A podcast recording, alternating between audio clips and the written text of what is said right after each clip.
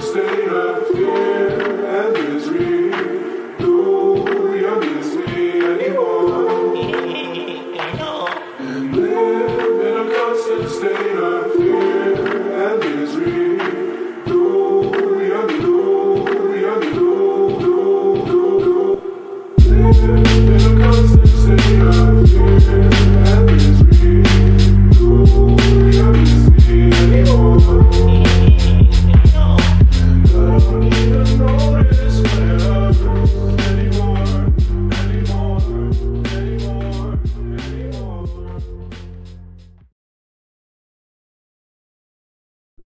Sup, punks? It's Shinobi, and we are bringing you Block Digest number 192 on Thursday, month, month, month, September. That's that that word. 26. That block height 596,704. What's going on today, Rick?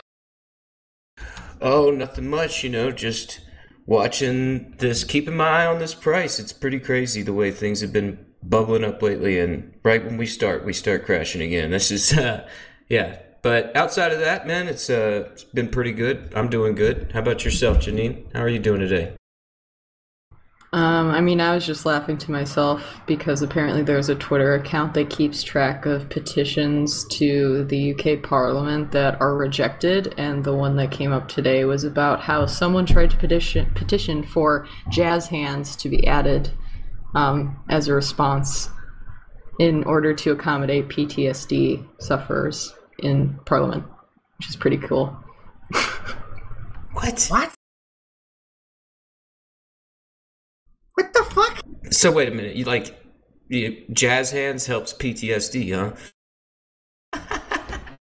Yeah, because apparently, uh, well, this is the confusing part. I mean, I don't know if anyone who's ever watched UK Parliament sessions, you can tell that they're always yelling at each other. So, uh, I guess, well, they were saying they wanted to replace clapping, but actually, there is no clapping. Well, there is clapping, but it's not really a formal way of responding. But apparently, they wanted to replace something with jazz hands, which is funny. Pretty sure that like every uh, person I know who served in the military uh, would find that pretty fucking offensive. Yeah, um, not surprising. And but also, I expect there to be some kind of parody of UK Parliament members yelling at each other and doing jazz hands. Oh my lord! At this point, man, I mean that's just like, yeah, I don't know. I guess it's par for the course. i whatever. I would just start laughing a little bit because it is kind of just like you kind of have to figure out how to get through all that stuff by yourself. But yeah, that sounds ridiculous. How are you doing today, Nopara? Pretty good. I just experienced after three to five years of coding in cafes, cafeterias, to how to work in an office again, and I kind of like it. Yeah. Uh, Ew. Ew. Traitor. Ah, man, there's nothing wrong with an office space. I might be fortunate enough to get one one day. yeah, this just became a job. Ah, well, I hope you got a good view. All right, man. Well, yeah, it's been kind of crazy. I mean, like, I just almost don't even want to look at a price tab right now because it seems like we're going all over the place. But uh, what's been going on with the news lately, Shinobi? Like, uh, where are we starting out today? It doesn't matter. None of it matters. Nothing matters.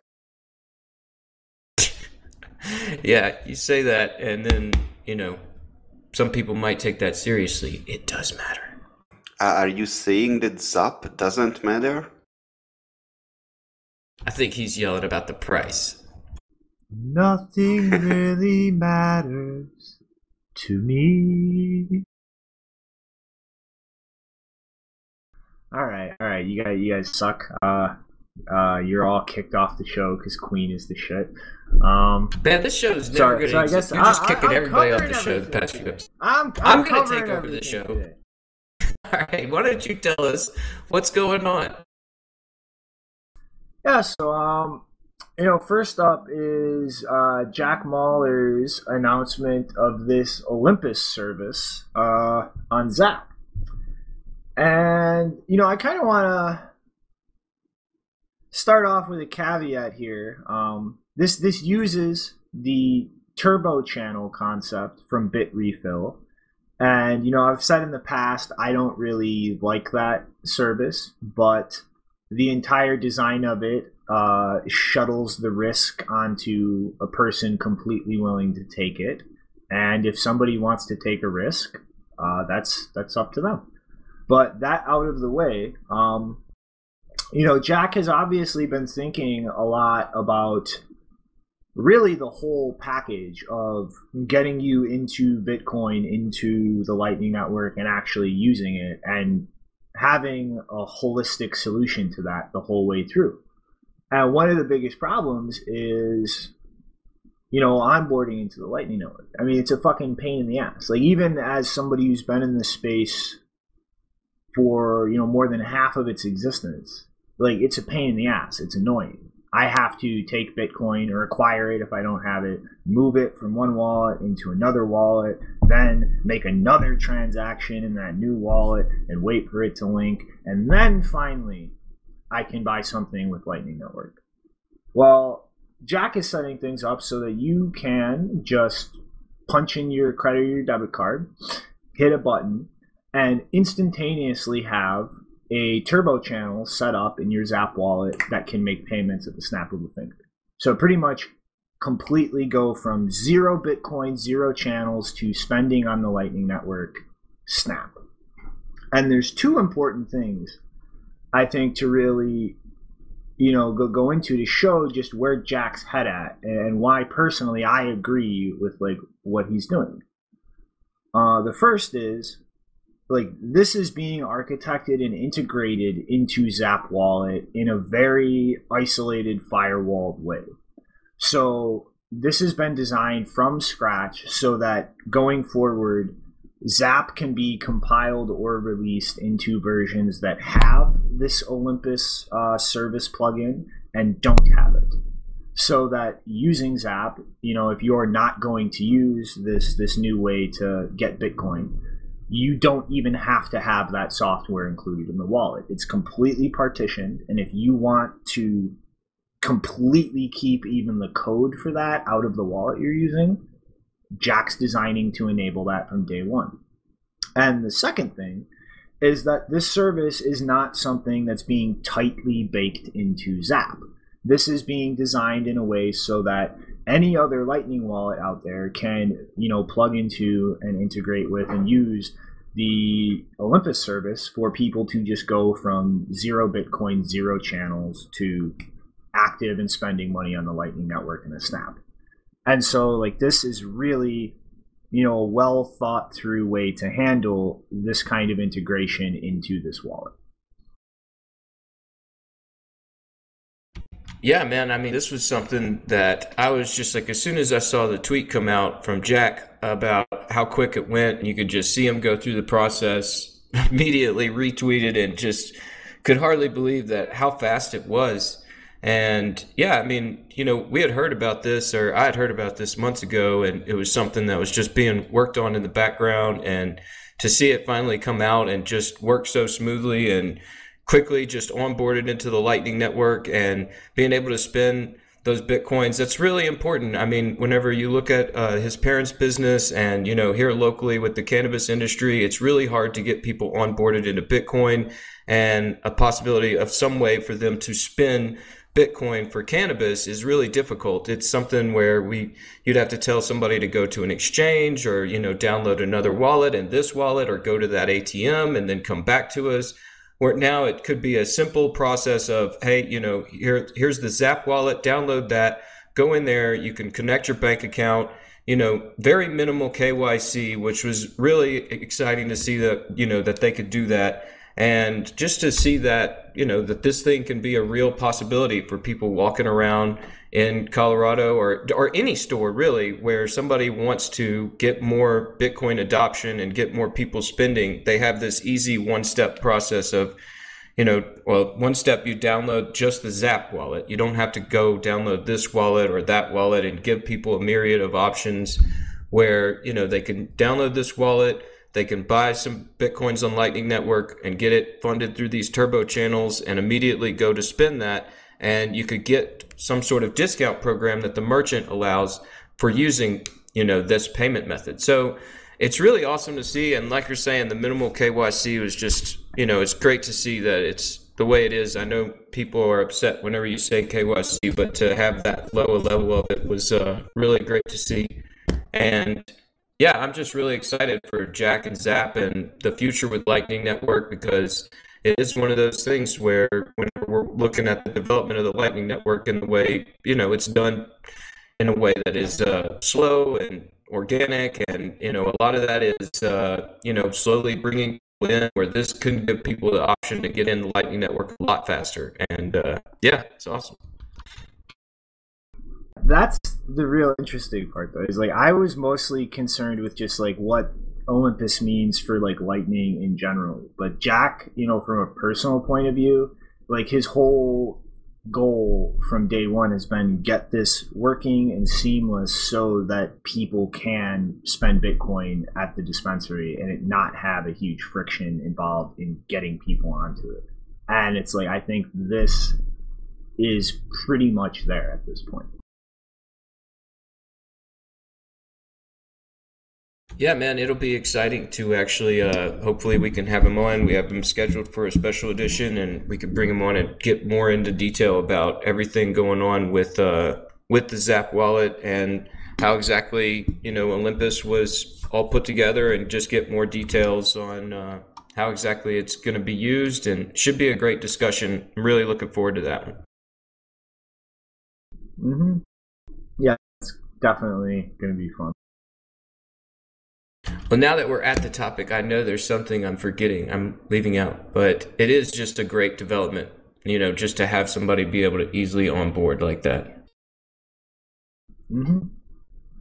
Most definitely. All right, so I guess uh, who's up next?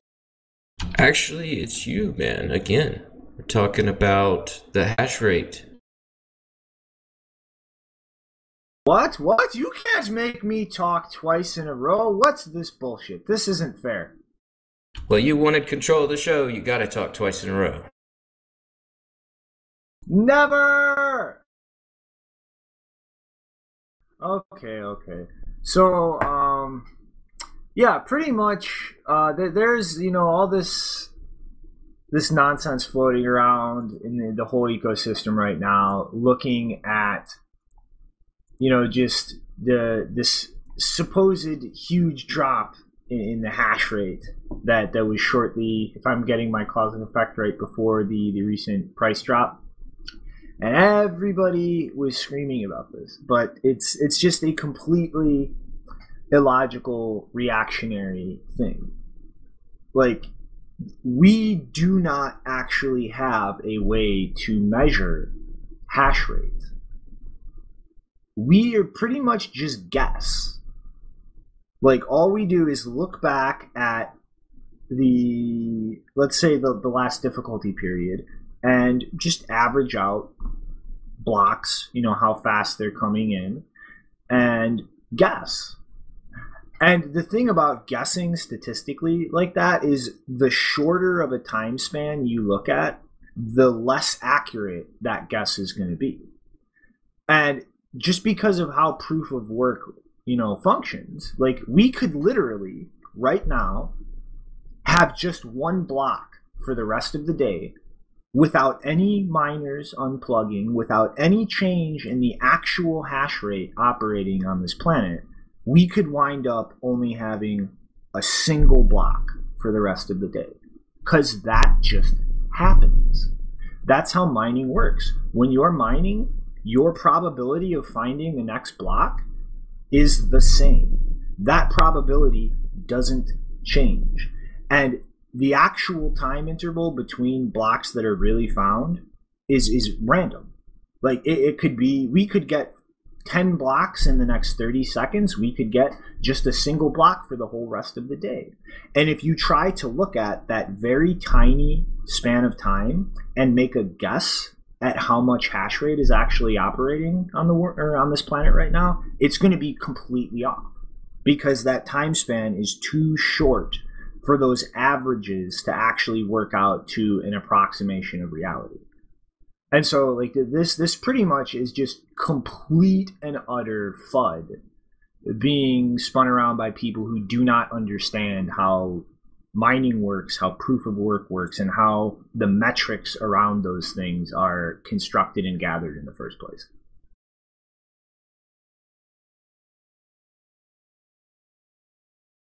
Um, I can't hear you, Nopara.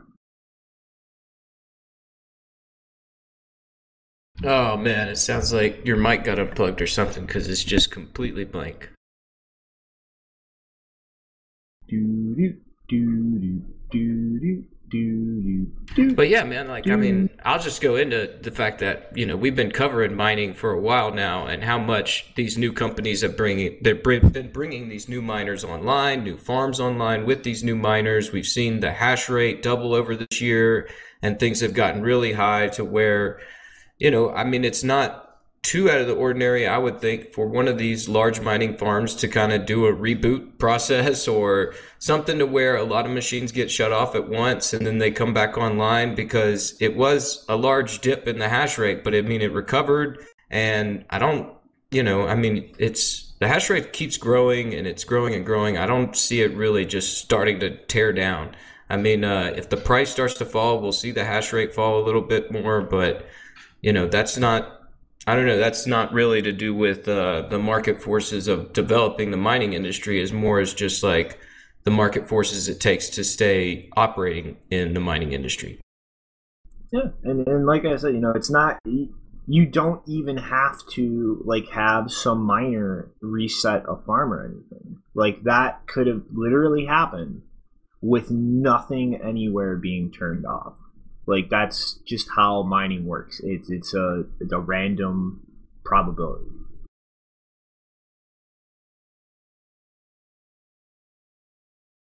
All right, no All problem. right, no, yeah, you want to give us a Microphone. check? It worked. Okay, so I had to turn it off and turn it on again. I love how that always works. Just, just like those miners, right? Yeah, sorry, I didn't mean to interrupt. Go on. Well, no, we were just. but Uh, were, were you trying to say something earlier? Yeah, but it doesn't make sense anymore. You were talking about that it only confuses people who doesn't understand how to how to interpret their results of what's going on and how they are measured in the mining. And I just said, oh, the, so people like me. Well, it's not fun if I explain it.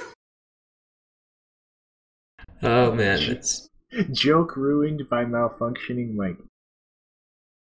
Yeah.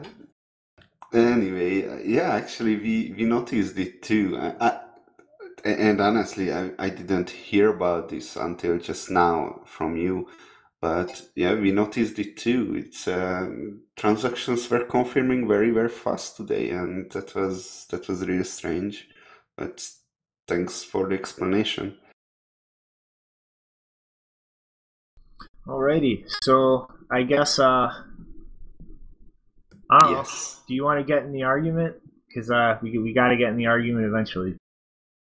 I I'm happy to go in an argument. I'm not sure what where do we have the argument, but well, I, I, I start talking and then we'll see.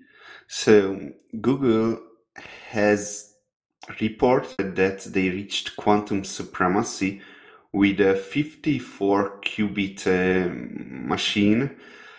It's somewhat debated if they really reached it or not. I don't know at the very least, uh, they are very close to it. Uh, one interesting thing about this is that in the beginning of this year, in January, they came up with a 72 qubit supercomputing chip named Bristol Bristlecone. Um, but they did not reach quantum supremacy with this machine. They actually reached quantum supremacy with a 54 qubit chip, uh, codenamed Sycamore. So yeah, and, and this outperforms their 72 qubit machines. So, in interesting things now. What what is quantum supremacy, and does it really matter? Quantum supremacy simply means that uh, in one specific very useless task, a quantum computer is able to outperform the best uh, classical supercomputer in the world. Uh, why does it matter? Because uh, from there on, if someone reaches quantum supremacy, presumably now Google did, uh, then we have practical empirical evidence that okay now quantum computing is not a fad it's actually going to be useful for some things. Um, this is this is what quantum supremacy is. Now how does it immediately affect bitcoin? Not at all. I mean it just it just it, it, it's nothing. We are still very very far from quantum computers are doing actually anything useful. Uh, but what I think, um, what makes sense to go into, actually, Shinobi, do, do you have anything to add to it uh, so far? Yeah, I mean, I think like first of all, I want to clarify um, where my source on this is. Um, it is Isis Lovecruft, and the only reason I am giving her any kind of credit here is because she actually is um, like her academic training is as a physicist. But pretty much what what's actually going on here is um, two things that just make this complete fake news. Um, one is um, out of those 54 actual physical qubits, they don't have that many logical qubits. So, like, the, the basic idea is that, you know, a qubit can be a zero and a one simultaneously, and you make an array of them quantumly entangled. And then you can observe a single one and collapse it into a definitive state, and the entanglement causes all of them to collapse.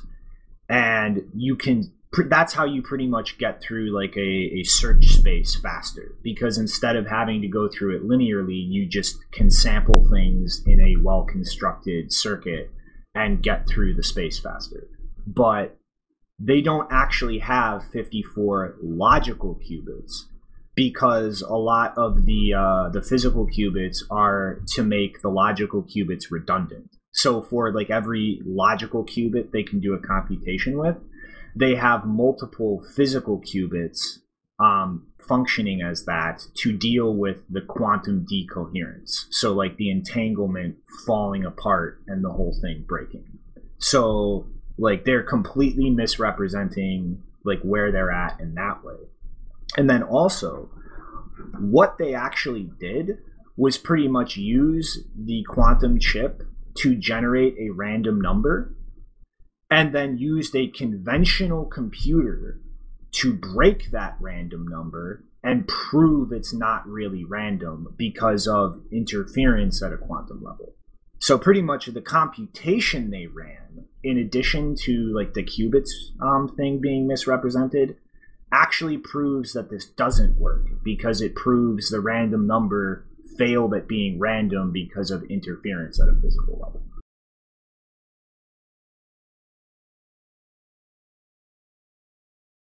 Okay. And what do you think about? Are we close to quantum supremacy or not?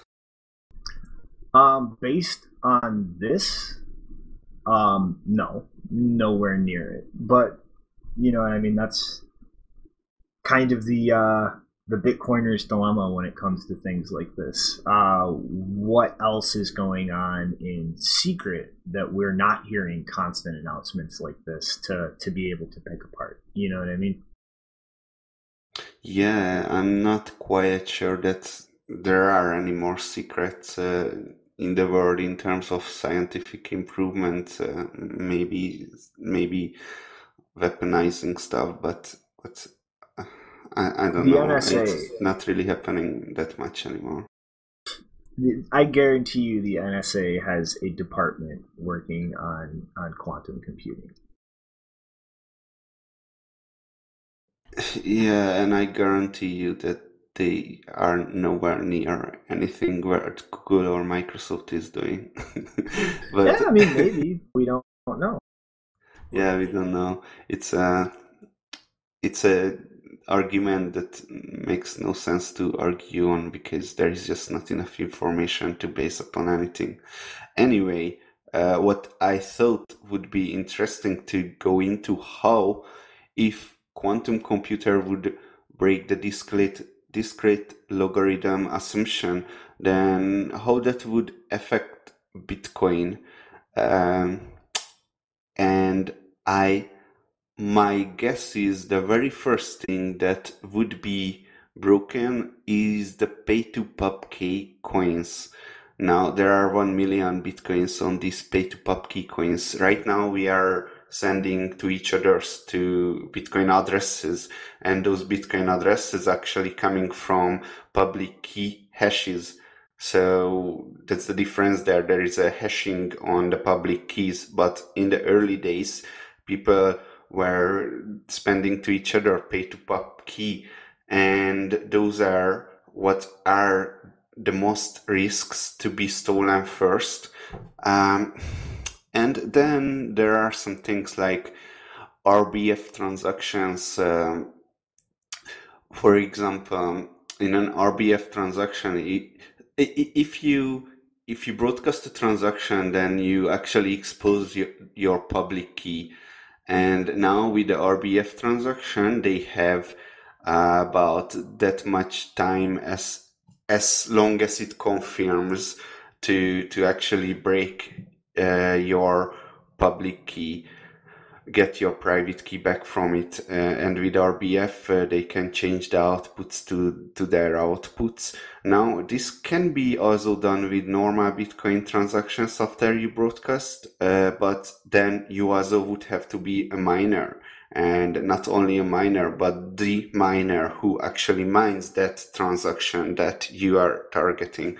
So that's the that's the idea there but uh, i don't think we will get even that far to to they be able to mess with rbfs because it just a pay to pub key.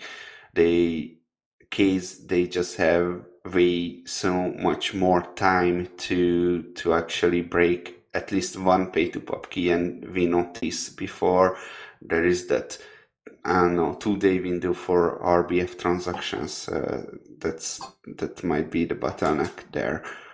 Uh, so so that's that's my that's my guess. What would happen? Uh, I'm pretty confident the common the Bitcoin community and the developers would handle this very well. There are also there are already proposals about uh, moving to quantum safe cryptography. Uh, I'm pretty unconfident that the pay to pub key uh, bitcoins would be would be saved. They are probably going to be hacked because the only way to to save them is to hark for them out, which which is probably no one would not many people would go into and then 1 million bitcoin will be dumped on the market or something like that. I don't know. So so yeah uh, that might be the only thing that that that could be worrisome in the i don't know 10 years down the line or 20 yeah who knows? I'm like not even really worried about this as an issue at this point anymore. I mean, you know, there, there's Tim Ruffing's blinded migration idea, but um, you know, Adam Back's idea where you could have a zero knowledge proof that shows that you control a, a related key in an HD wallet without revealing it, and then just require, um, you know, fork and require that proof in order to spend coins from now on. And you know, I I, st- I, st- I still need to like uh, poke him and put this idea in his head, but like maybe it would even be possible to like introduce like for any keys that are not in an HD wallet, like introduce some new entropy to make a derived key from that, and then do the zero knowledge proof with that. you know, and if something like that would be possible, then literally every key would be safe like after that fork like even pay to public keys would would be safe if you could like find a way to derive a new key to make that proof with non-hd wallets Okay, that's that's interesting. Uh, I I didn't hear about that before. I thought all the the ideas were about uh, to to make Bitcoin quantum safe. That's why I was never worried about uh, Bitcoin uh, itself. I was kind of only worried about my personal wealth because of that uh, of that one million pay to pub key coins. actually If that gets um, i take that back i take that back um it would not work with pay to public key because anyone could derive the uh private key Right. to make a proof but it, it would work with any um like non-raw public key like non-hd wallets. You know what i mean? Like an Opendime or like a core uh, wallet that after they started using public key hashes.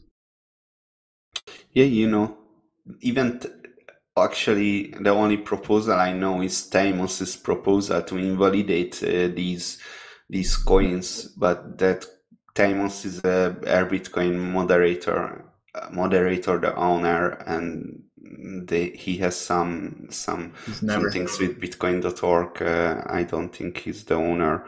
He's just a moderator, maybe. Wha- wha- Whatever. So his proposal was to invalidate the Satoshi coins, but that thing came in the worst possible time when everyone was hating Theymos because of Roger Ver's propaganda was pretty successful back then. So it seemed to me that the the idea has been just uh, swept under the rug for for good, and maybe we won't even be able to to take it out anymore. it's never happened Yes. Like the, we are never going to fork to invalidate valid coins. That's that's never happened. Yeah, I mean, yeah, I Fight. Maybe. I, I mean, when it when it gets closer, that okay, w- what will happen first? Not one million Bitcoin will be dumped in the market, but at first it's gonna be only a thousand. Um, maybe we don't even notice that. Then ten thousand. Oh, maybe we notice that one, and we start to think about that. And a hundred thousand. Oh fuck, that's not good. Uh, See, like, maybe no people part- reconsider it. By the time this is an issue, like there's not gonna be dumping. Like it's just they're gonna just keep those Bitcoin and spend them. Yeah, hope so. All right, I have nothing more to say about this. All right, so uh, Rick, you're up. Yeah, all right. Let's leave the world of, you know, all what's going on in the world of quantum supremacy and get back into what's going on with all this price stuff or, you know, contracts. Let's talk about this Bakkt launch. All right, we don't normally talk price, but when there are major when there are major new players stepping into the space, like the Intercontinental Exchange is Bakkt contracts, and with all the meta game theory surrounding their entry, it's a deserving time to put that under the microscope. Now we'll get back to that now. We've been talking about these physically delivered futures and their potential launch since they were first introduced in the middle of last year. For the uninitiated, they are physically delivered daily and monthly contracts where you can receive the underlying if you'd like, meaning you can actually hold the Bitcoin. Then, at the same time, Bakkt has their own custodial warehouse for their customers' Bitcoin if they elect for Bakkt to custody them. There was a great high quality meme put out the day of the launch where you could see John Travolta's famous looking around the room from Pulp Fiction while he's in a very empty Bakkt warehouse. Some people thought the launch would bring a fury of new investors into Bitcoin, but its opening was a slow trickle. After the first 24 hours of trading, Bakkt managed to trade 71 contracts, 166 contracts the second day, and a little over 200 yesterday. And we are already at around 100 contracts on this, the fourth day of their launch. The, that volume is definitely nowhere near the likes of BitMEX, Coinbase, or Kraken, but This low volume should have been expected when you look at the release of the CME and CBOE contracts a little over two years ago. They started off with a slow trickle and gradually evolved over time. The CBOE, excuse me, the CBOE dropped their product since most people were going to the CME, and their total volume for this month, two plus years after launch, is just 2,165 bitcoins. Now, when they launched, the price crashed and everyone wanted to blame the institutions. The reality was that had more to do with GOX funds moving around than the futures. Anyway, this go round, everyone was watching the price of Bitcoin hovering around 10,000 for months, slowly starting to deflate in price with a sell the news style event. That went down to around $9,600 before the bottom fell out, and we saw a drop of nearly 15% to bounce around $8,000. Well, now we're down to like 7,700 and the moment of this recording. Now, this sell off and the bottom falling out coincides with the final days of that wedge pattern we've been stuck in for months. So this bouncing around 8K and where we go from here is hard to say. We'll have to wait for wait some time to see if, what kind of structure builds out of this scenario. Either way, we now have another major institutional product for people who want to invest in Bitcoin it might take a little time to build up that volume, but it wouldn't surprise me if we see a large spike at Bakkt and CME with the release of mainstream stories, like stories hitting the mainstream. And uh, also, they aren't stopping at just this release. They are still working with merchants like Starbucks to develop a payment solution for their product. Here are some quotes from the launch blog post at Bakkt. Quote, with the successful launch of US regulated physically physical delivery Bitcoin futures for the first time, the details may matter less than the simple fact that such trading now exists. In working with customers and regulators to develop products that meet this, their standards for trading, investing, custody, and payments, there are a few fundamental truths we've heard regardless of the audience or the application. 1. Reliable and regulated infrastructure matters to investors and consumers alike. 2. Digital currency represents both new technology and new financial instruments and trust is central to the adoption of both. Three, innovative ways of managing and transferring digital value are expanding rapidly. So, in this, uh, these are, this is still from the quote, these are concepts upon which we are building Bakkt. We are still with the basics, with, we are still with the basics, instilling trust through regulation and secure custody and deploying products that are transparent and regulated to support their adoption. Our team is excited to deliver on this mission, and the early results are tangible today. With the launch of fully regulated infrastructure for Bitcoin now complete, we will continue to work to strengthen and deliver on the potential of this new asset class. Close quote. All right. Yeah, and with that, we have another major player on the Bitcoin stage, and we have another sort of realization from the market of what kind of volume is there at these institutional levels. And I mean, they're certainly not what we would like to see as far as, you know, how the stock to flow model moves up so rapidly and everything. But that can happen whenever we start to see more talk about the halving coming up in less than eight months and people wanting to rush into the space, they do have this option afforded to them. So, uh, yeah, this is what's going on with the Bakkt launch right now. Did you guys have any comment on uh, the way it's been playing out? Wait, what? Price go down? Wall Street doesn't immediately become super majority of liquidity? What the fuck? I want my money back. that seems to be what the general market sentiment was. And, you know, there's always like that market fervor for what it's going to be and then the reality of what it is. And yeah, I imagine that's what a lot to do with this uh, shakeout and you know this price drop and everything has to do with that. It, it, it just it, it blows my mind.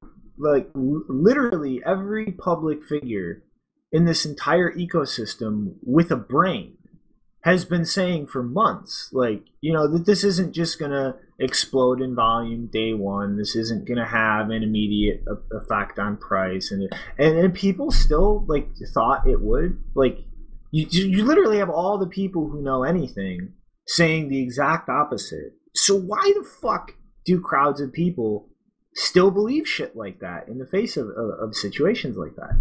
It, it's mind-boggling.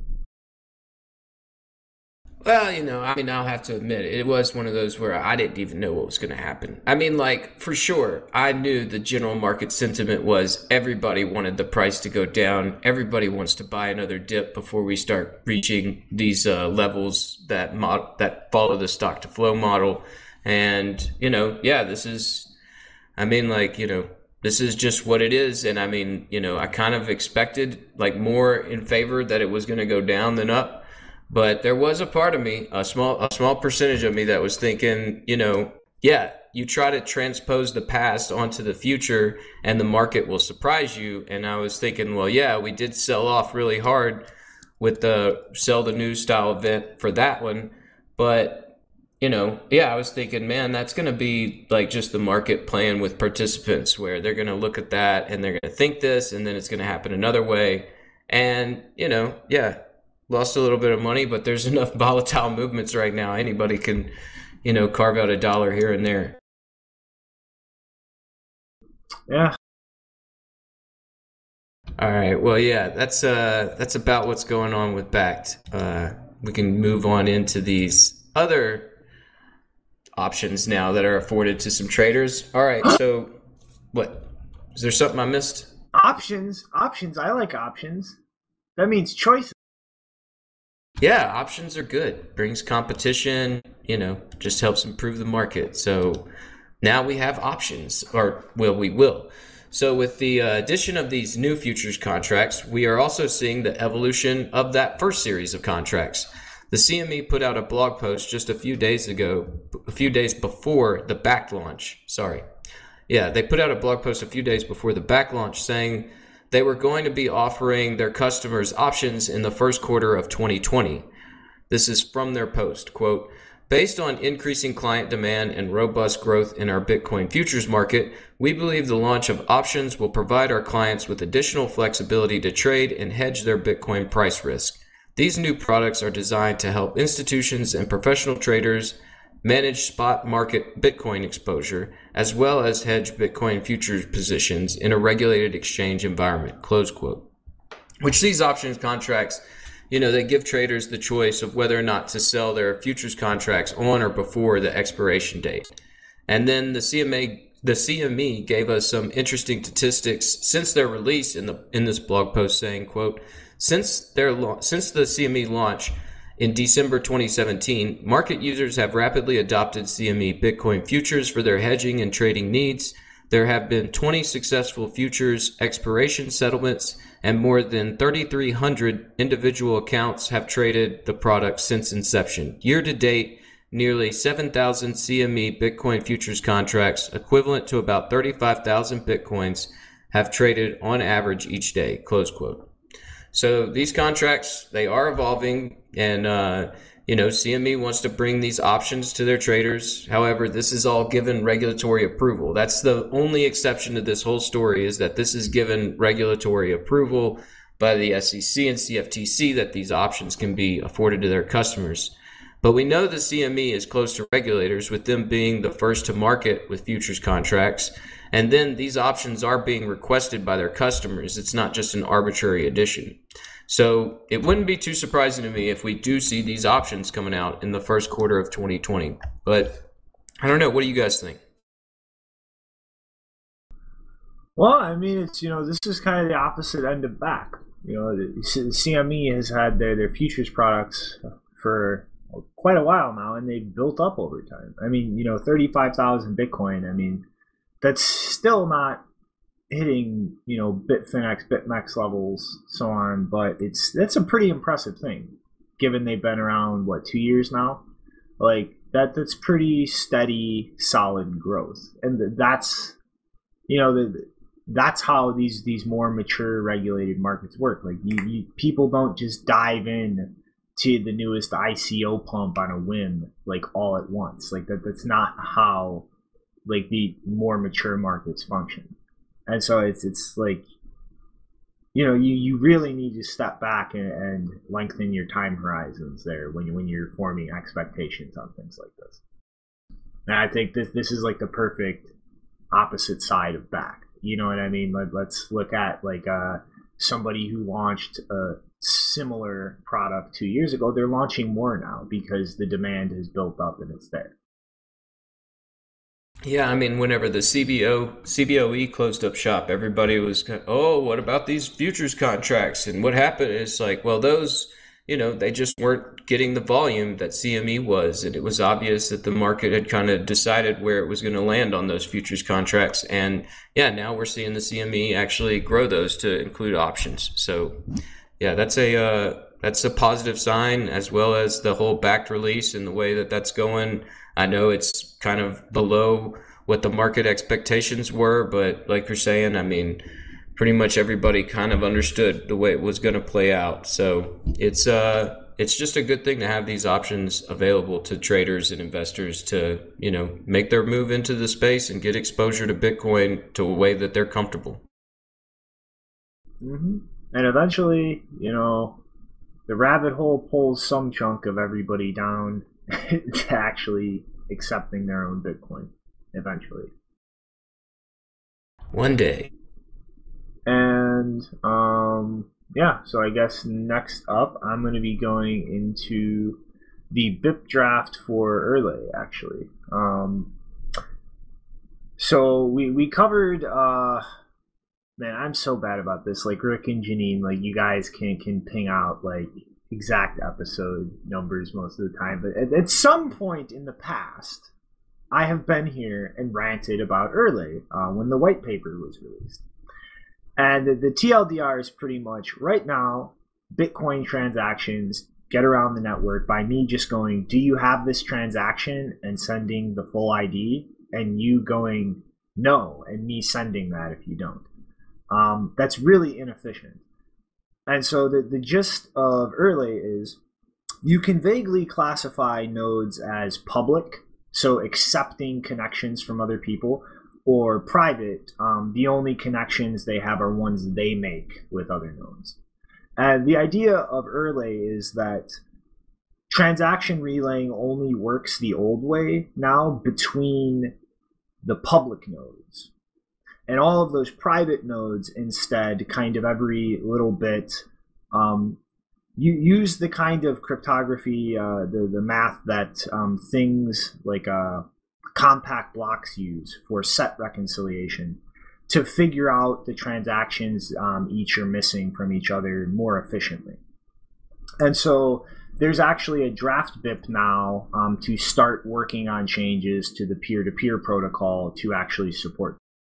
And so th- this involves pretty much um, some new data structures and some new messages. Um, so, first, um, there is now going to be a 32 bit short um, ID for unique transactions um, used in the set reconciliation.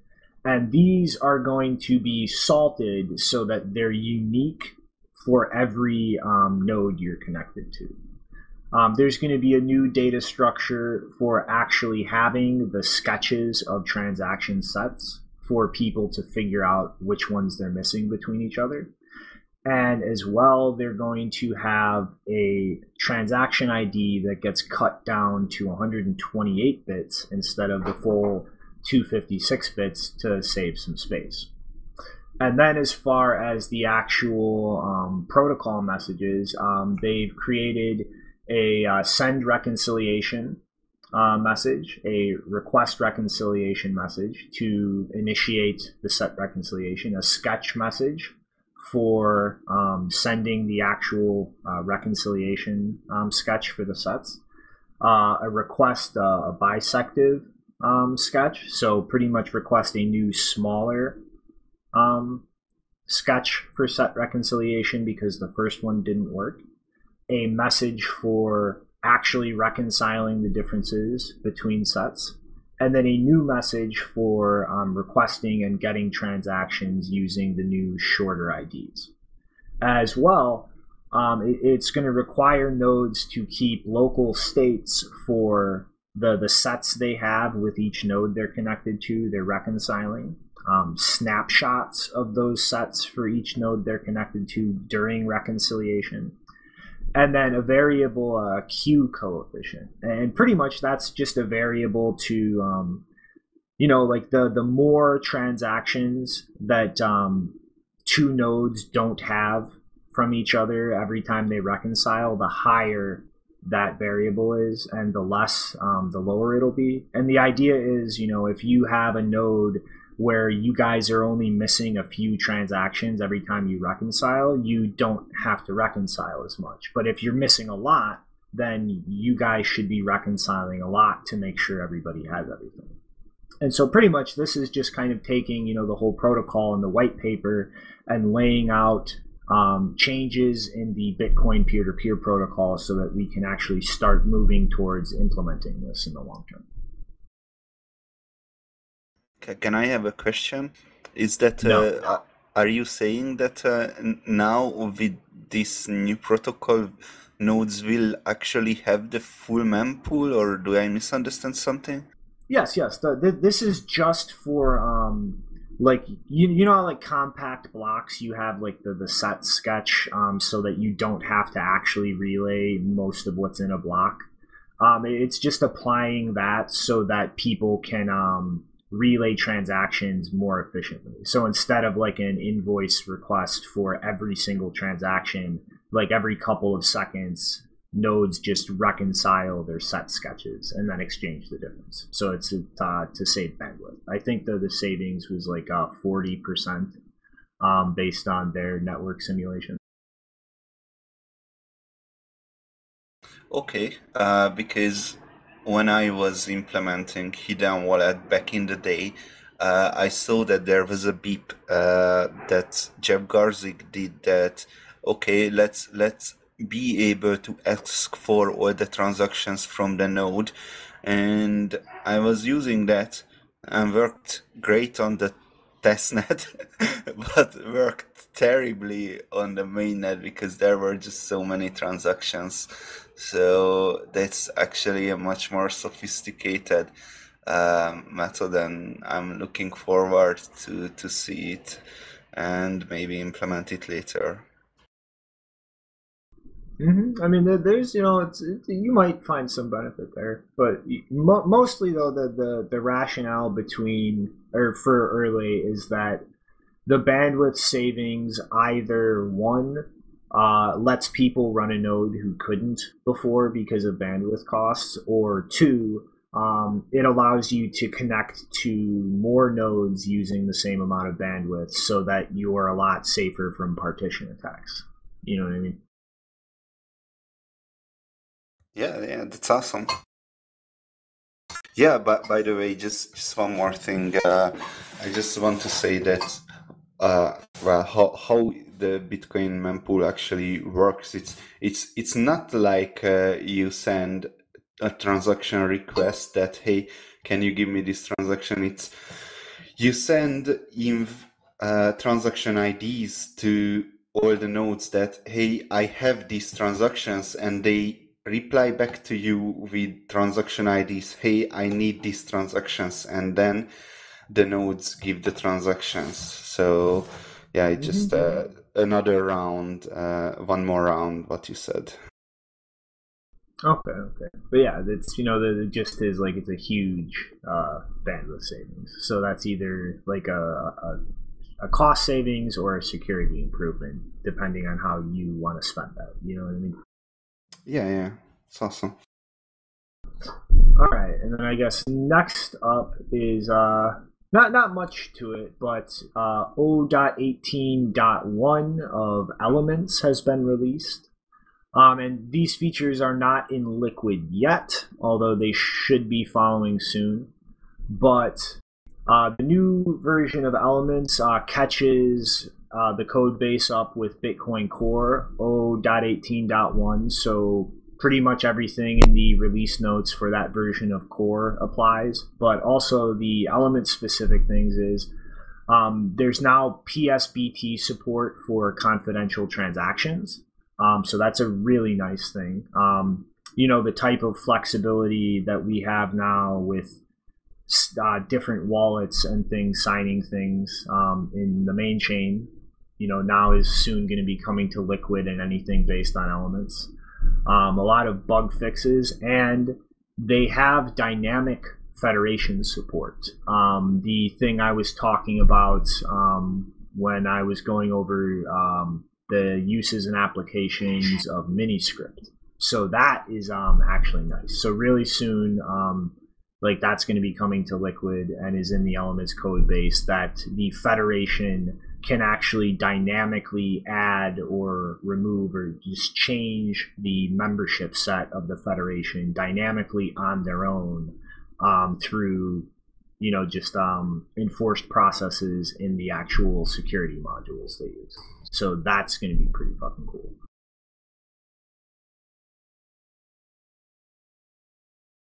Well, that, was it. I said, I said it was going to be short. Shit, I didn't cover this first, guys. I'm not getting my Blockstream shield bonus again. Damn it. Damn it. Well, that's what you get. Everyone is making mistakes, don't worry. Yeah, it's still trying to get adjusted to this new format in the Mumble. It's uh, it's got me a little throwed. Alrighty though. Uh, so I guess it is time to shuttle along into the next entertaining bit of news. Yeah, so uh, how many of you loaded up Twitter on September 24th and were instantly bombarded with tweets about the supposedly drunk Telegram oopsie messages of the Kik CEO? Me, I was laughing my face off. I saw I it no- and then I stopped caring, so I I left the, the computer. Yeah, I so have no idea what you're talking about. Please explain the context. Oh, then you're going to enjoy this. So, if you don't know what Kik is, um, I don't really know either, but you may have remembered us talking about Kik back in May for episode 178, uh, Culture Krieg, when they were asking for donations in order to fight the SEC. And that's basically the extent of my knowledge about them because they're really not worth learning about. um, anyway, Coindesk had originally published an article a few days ago, which claimed that the CEO, Ted Livingston, had accidentally sent them a message on Telegram saying various things about shutting down the company and I'm not going to jail for this and all of that funny stuff. So then they realized their mistake and uh, published a correction on the same article and basically erased the prior one. And they wrote that. I'm getting an echo. Who's that? Yeah, sorry, that's me. So, in the wake, uh, this is in their corrected article. In the wake of news, Kik had laid off the majority of its Israel based development team. Our reporters sought to contact representatives of the company, finding a Telegram handle operating under the username I shit you not, Ted E. Bear, and bearing, pun not intended, I don't know, but bearing the likeness of Livingston. So, yeah, basically, a Coindesk reporter was convinced that a Telegram account called Ted E. Bear and a picture was sufficient verification. But anyway, in response to questions about the incident at the company, the account provided what appeared to be official statements on the news that Kik is shutting down. At the time, our reporter contacted representatives representatives of Kik to verify the statements given on Telegram. So this is already like so this isn't just uh, this isn't just CoinDesk falling for a scam. This is them reaching out to a Telegram handle, and then that Telegram account responded. So their original claim that there was just some weird drunk message that was accidentally sent to them is a complete lie. Uh, so that's great. Um, moving on.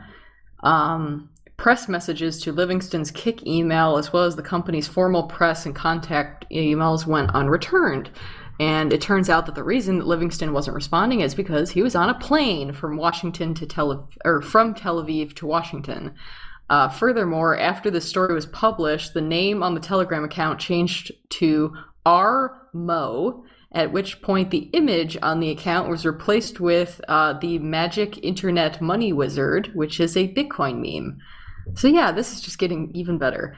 Um, then the CoinDesk Twitter account, uh, when they realized their mistake, obviously corrected their article and then tweeted saying CoinDesk has fallen victim to a Telegram hoax in which an unknown individual sought to spread misinformation by posing as Kik CEO Ted Livingston. We deeply regret the error and have updated the article with uh, details of the incident. Additionally, uh, editor in chief Pete Rizzo tweeted uh, likely the first article we've ever fully retracted in my nearly seven years at Coindesk. We'll be evaluating deeply in days and weeks ahead. Our sincere apologies to Kik and Ted Livingston, and my thanks to team members who admitted fault and worked professionally to correct.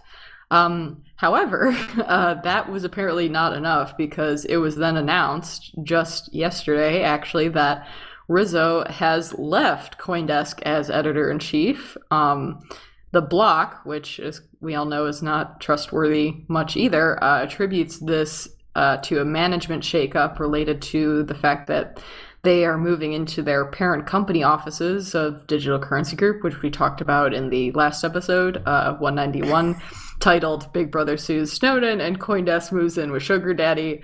Apparently, too much sugar. Um, managing editor Marc Hochstein will supposedly be taking over for the time being, uh, but it would not surprise me if, uh, you know, whether or not he was planning to depart uh, or not. Um, I would be surprised if this fuck up did not have an impact on that decision to leave. Uh, so yeah, luckily for CoinDesk though, uh, since they now block archiving sites, it will be much harder for us to remind them of their stupidity in the future. But yeah, this is pretty bad, and this is exactly why we we were laughing in the last episode about them having a reputation to defend. Yep. Uh, I guess we'll just have to, excuse me, start doing screenshots more often now. But uh, yeah, as far as Dudas's um, speculation there, um, he's an idiot. Like that. That's that has nothing to do. I mean, in, in terms of like you know him him, him getting shoved out, like no. Yeah, so I mean, yeah, I'm just like uh, I mean, they're trying to cover over this by saying, we were scammed. Oh, cry, cry, cry for us. But it's like, no, you actually lied because in this correction, you say that you reached out to the Telegram account, not the other way around. So this is not only lying, but it's a severe fuck up. So, yeah. What reputation were you talking about being of any value, Coindesk? Mm-hmm. I mean, like I think I said last time, uh, you know, I can't think of a single writer there by name uh, who I consider credible except Wolfie Zhao. Uh, he he does like a lot of um, like coverage going directly to sources of like stuff going on in Asia. But it, it's like that's that's the only writer there I can think of where it's like I will like treat this credibly even though it's at CoinDesk and just because his name on it. So, Nopara, are you all updated now? yeah, that was very useful. Thank you. All right. Well, like I'll just do a quick. Yeah, I was looking at their defense. Their defend crypto fund has raised a little over 1.5 million. Well, 1.654 million, and uh, trying to defend themselves from the SEC. And I guess you know they'll use some of that money to push back against CoinDesk. All right, so let's go. Keep moving on. Let's talk about something else that's been happening on Bitcoin Twitter where people are getting excited. There's a growing trend in the Bitcoin space, similar to when we saw the rush of companies providing node services. We are now seeing a rush of businesses providing a SatsBack feature. The SatsBack rush is where companies are providing Satoshis for using their service. We first saw this with the app Lolli allowing users to receive sats back on their online purchases from over 750 merchants now. And while Lolli does offer big merchant support like Priceline, Walmart, Hotels.com, and other big retailers, it lacks support for some of the biggest online merchants. Well, now with this new Fold app, you can earn sats back with Amazon, Uber, Starbucks, and more. This was announced just yesterday morning, and Bitcoin Twitter has been pretty excited about it. To be honest, the Satsback app Lolli escaped me because it was with merchants I don't normally use. However, this one has me pretty interested. I do use Amazon and Uber pretty regularly, and if I can earn some sats by spending through this app and there's some good UX, it's most likely I'll end up using it and try to get some satoshis back for uh, for using their service. But uh, yeah, right now it's still in just early access mode, early access. So you can follow the link to the tweet that's got a link to a website where you can add your email address and you can uh, gain access to that list and you can possibly participate in this program. But it's certainly exciting. I saw some people talking about how this was going to be bigger than Bakkt.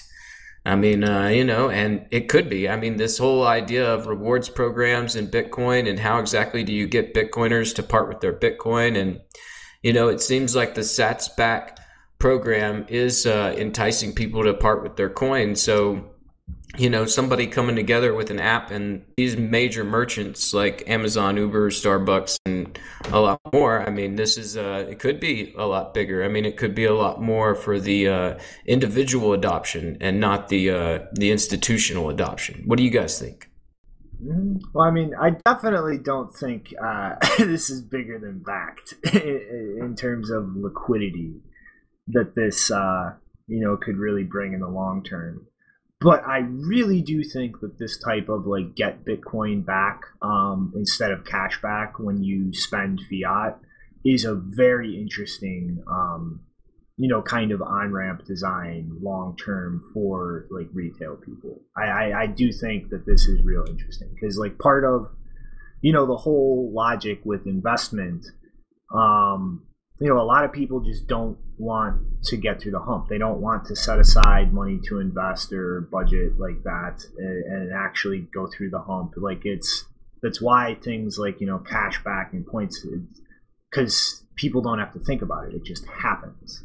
And like when when you can have that, you know, a way for people to accumulate Bitcoin where it's they can just click something and boom, like it, it just happens in the background. I think that will be very interesting for how retail adoption goes. Because you know, I'm what the hell is it called? Lawnmower was an app a couple years ago that did something like this. It would just like take it would round off all the change from any purchases you made and buy Bitcoin with that.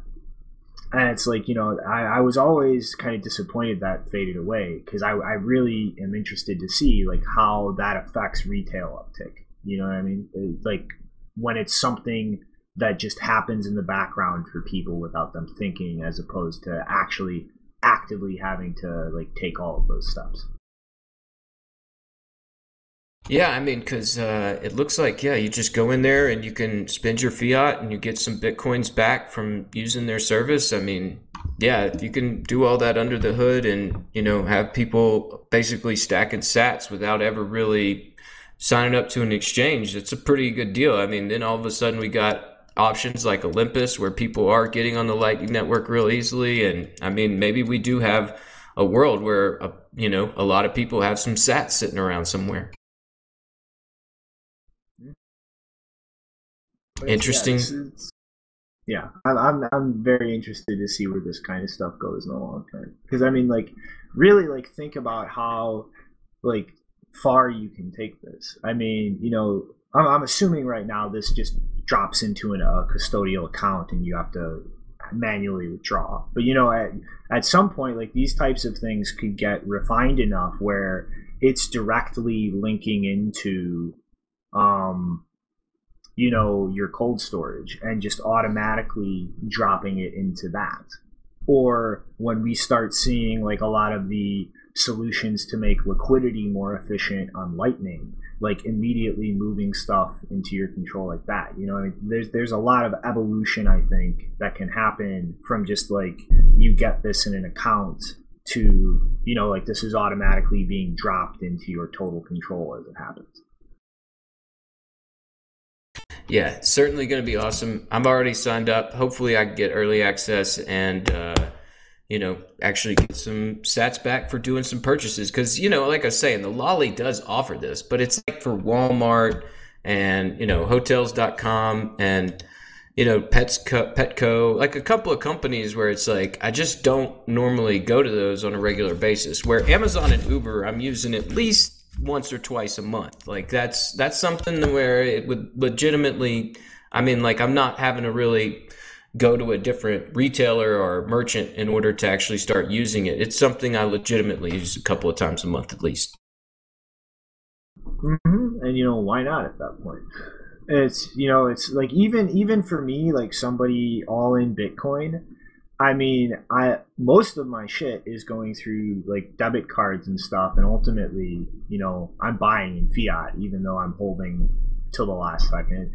And like even getting a small percentage of that back, like just out of Bitcoin, I'm actually spending is like that's useful to me. Like I, I save a tiny bit of, of the satoshis I'm giving away that could be worth who knows what down the Heck yeah, buy some cannabis here in Colorado with it. Maybe. all right. Well, yeah. Speaking of cannabis and Bitcoin and all that, uh, Janine, you want to take us into this next story? Yeah, so if any of you have been following the case of Ross Ulbricht, you probably know that he recently managed to secure over 200,000 signatures for a petition that advocates for clemency on his double life plus 40 years without parole sentence.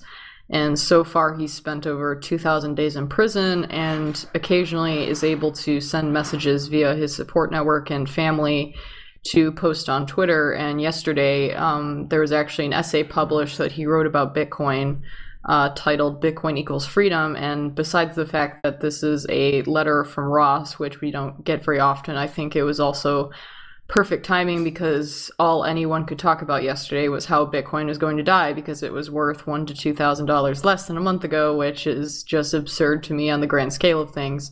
So I just want to read a portion of it because um, I think it's really good. And in the essay, he writes Something special happened in the first year or so after Satoshi gave us Bitcoin, something no one expected and many thought impossible.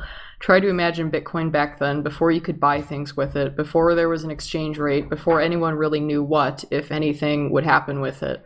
Bitcoin didn't start out as money. It became money, but it did so unlike any money that came before it for all the things Bitcoin has made possible, for all the things it is changing our world in our in our world, we don't fully appreciate or even understand what happened in those early days when it was just a plaything for geeks. Even uh, or every other money that predates Bitcoin in the long history of human civilization was valued for reasons other than its use as money.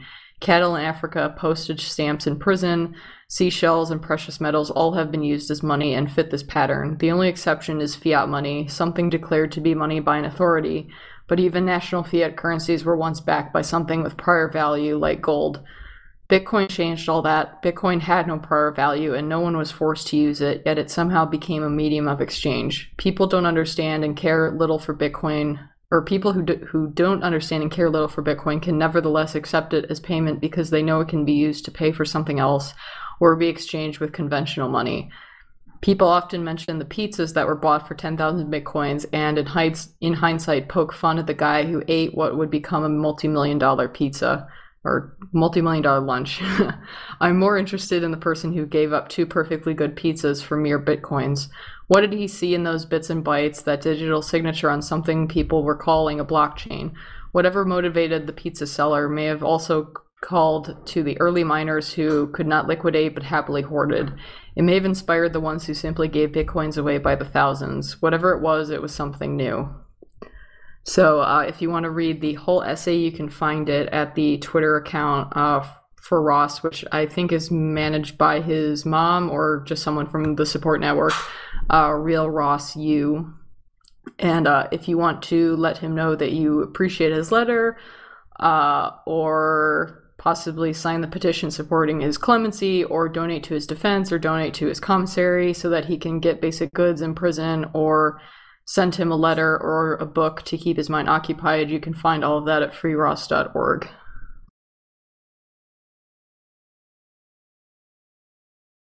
Do you know? I mean, like, it's good to see this letter, but I was just like thinking about while you're saying this. Do you know how many more signatures is needed for that uh, clemency to be taken seriously? Because I signed it and there was only like a couple thousand left.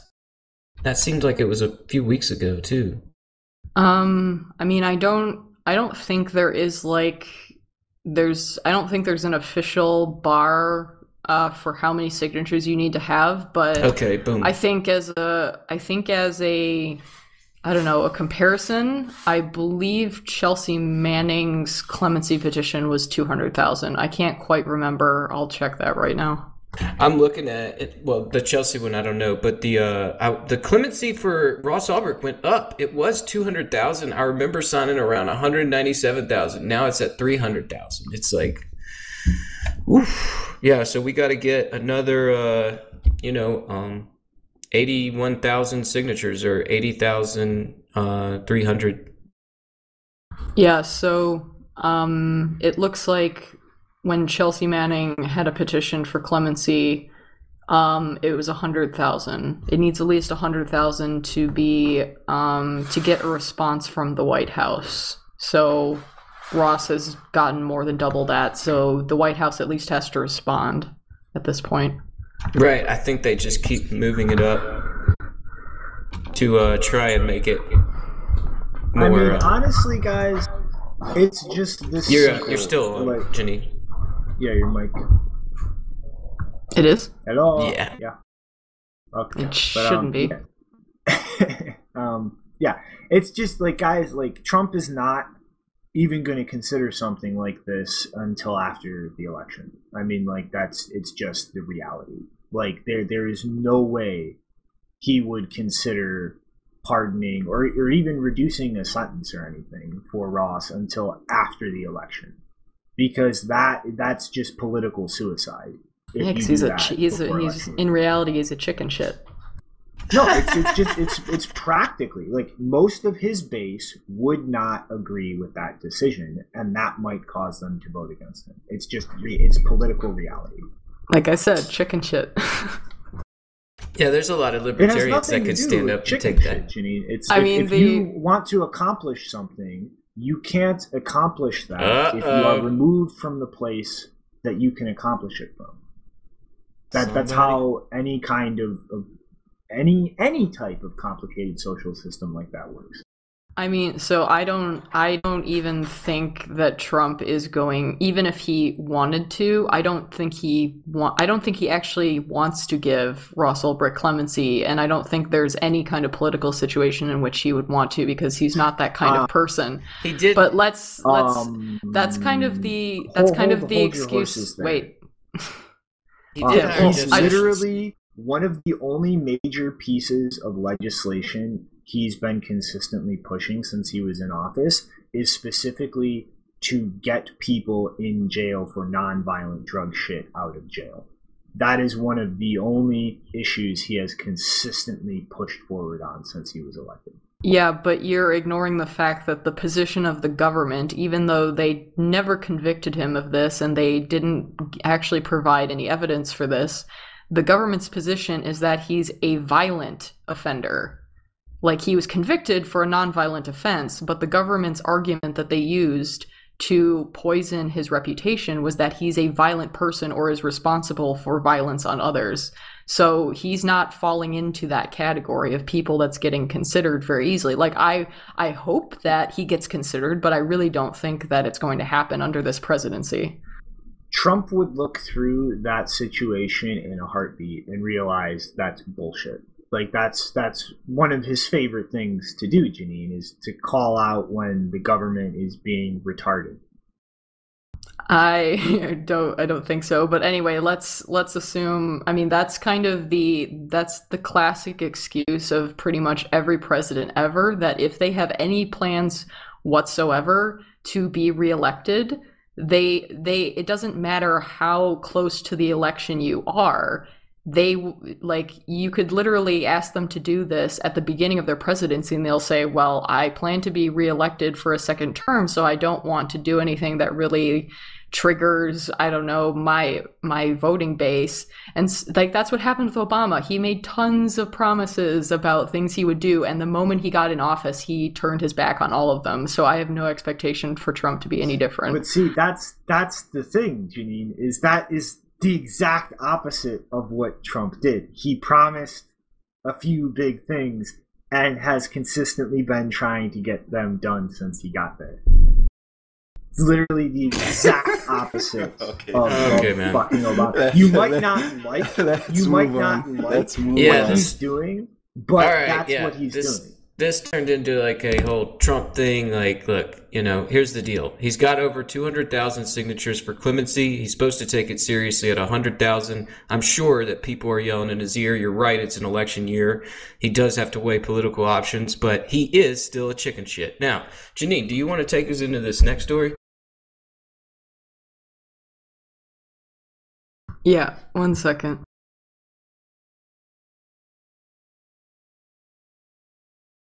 So yeah, we're going from one crazy story about somebody in prison and injustice to another. So, what's going on with Assange? Yeah, so I gave a rather short update, I think, in the last episode or the one before that about Assange because I've been really busy over the past two months doing other things, but I have I've still been paying attention pretty much every day and I've been wanting to create a third installment of my reporting series on the case in the UK and the upcoming extradition hearings with the US. And so, just a few hours ago, I actually published a new um, post that catches up on the major events that happened in August and September. And I plan to keep adding things to it going forward uh, until it's as absurdly long as the first two. So, in summary, um, Assange has been kept in Belmarsh prison in the UK ever since his arrest in um, April, April 11th. And the U.S. extradition hearings are not scheduled to begin until February, mid, like end of February 2020, with a case management hearing expected on the, uh, I think it's October 21st. Um, more than enough time for further mistreatment and miscarriage of justice, of course. So on the, uh, I think it was September 13th, a surprise technical hearing was held by um, a district judge at the Westminster Mag- Magistrates Court, um, and she informed Assange that while his sentence for the bail violations was actually supposed to end on September 22nd, I assume, I mean, it was originally 50 weeks, for it was like 47 to 50 weeks. I assume it was shortened because of, you know, no ins- no bad incidents and good behavior. Um, but she said that because of your um, your history of absconding in these proceedings, there was substantial ground for believing that if I release you, you will be abscond you will abscond again. Um, and so she said that your remand status changes from a serving prisoner to a person facing extradition, which is effectively extending his imprisonment indefinitely because the extradition hearings could take years. And so, according to Assange's father, who was at the courtroom, um, she not only failed to give the defense an opportunity to produce a bail application, but there was actually a lot of weirdness going on where she supposedly refused a bail application that didn't even exist, or she basically refused to consider her own, like, I don't know, something about that she she filed her own bail application, which doesn't make any sense because she's not representing Assange, and that uh, I don't know the UK court system is just fucked if you haven't noticed. But um, yeah, basically their claim of absconding doesn't make sense because that means the UK classifies exercising the legal right to seek asylum as absconding, even though, according to their own Bail Act of 1976, they acknowledge that there may be reasonable cause for a failure to surrender to custody, which I would assume asylum is one of them. And so Craig Murray, who is a former British diplomat, described this decision as excessively cruel. And then finally, um, just recently, just last week on September 20th, there was a communication error with the Westminster Court, uh, which led to Assange being prepared for a hearing that never actually happened. And because they basically had to shut down the prison in order to move him around, a really absurd procedure, uh, he basically ended up missing an entire hour of a scheduled medical appointment that he had that, had that day um, which he obviously needs because he's ha- he has a whole bunch of health issues after being isolated and held in solitary confinement for so long, um, including at the Ecuadorian embassy before they broke international law to allow British police in.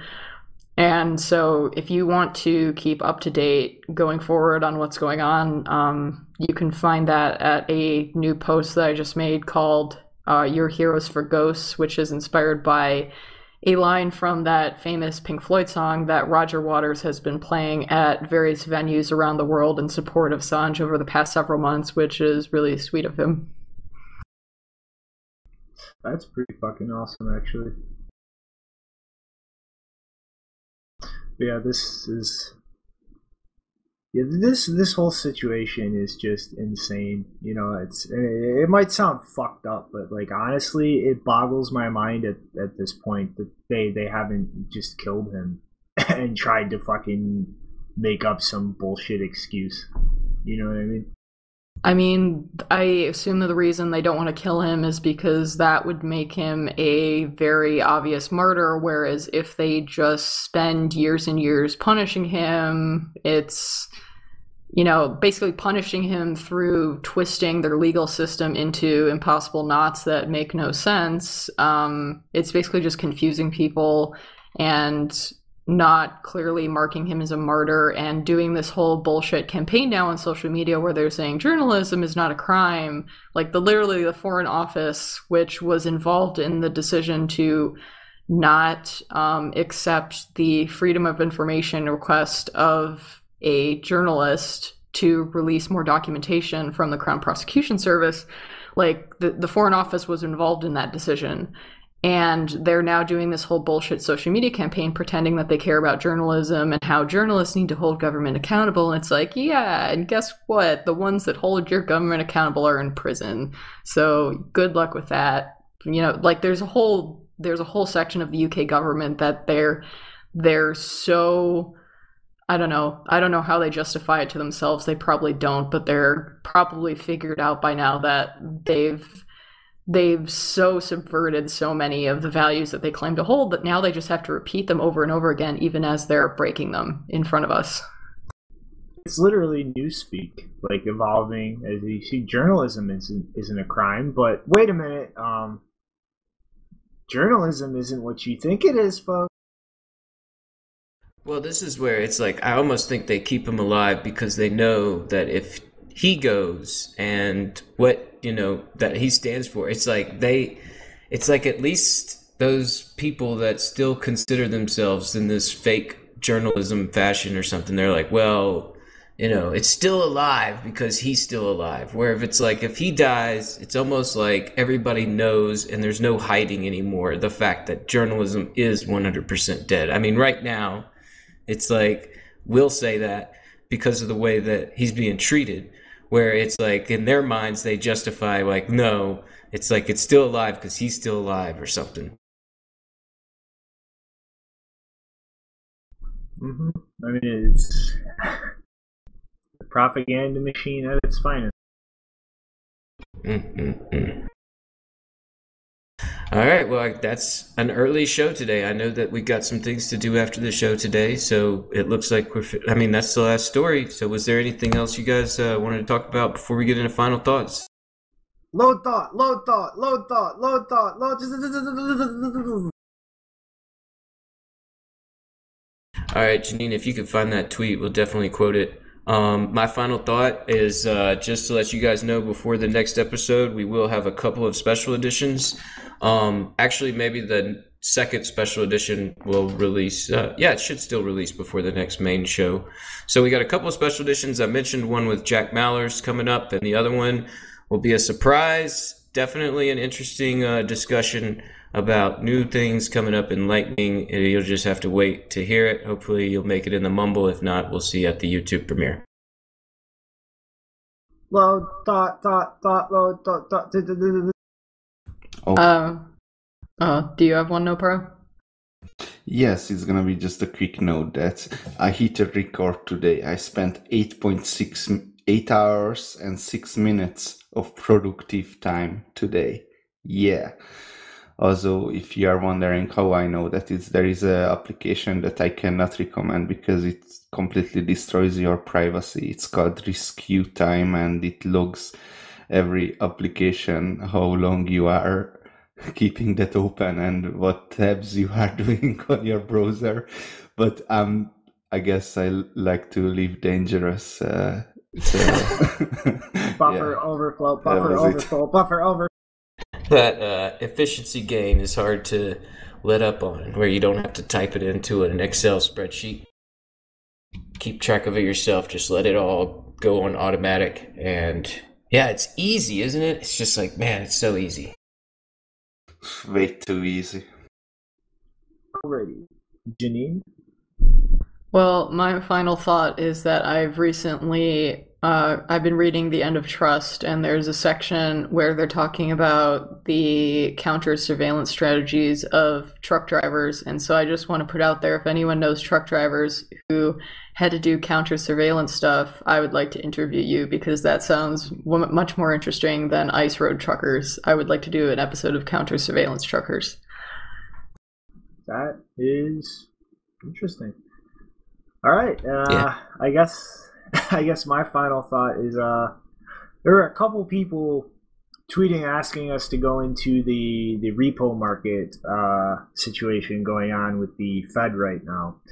And rather than do that, um, I'm just going to tell you all go watch episode 185 of Bitcoin and Markets by Ansel Lindner and he goes into the whole situation in the, the second half of the episode. But uh, rather than just repeat things, I'm going to point you to somebody who's covered that uh, pretty well already.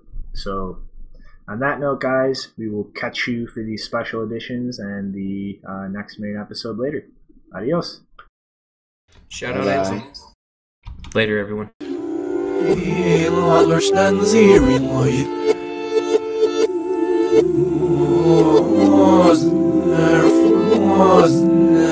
Zangert Schlossens Rød.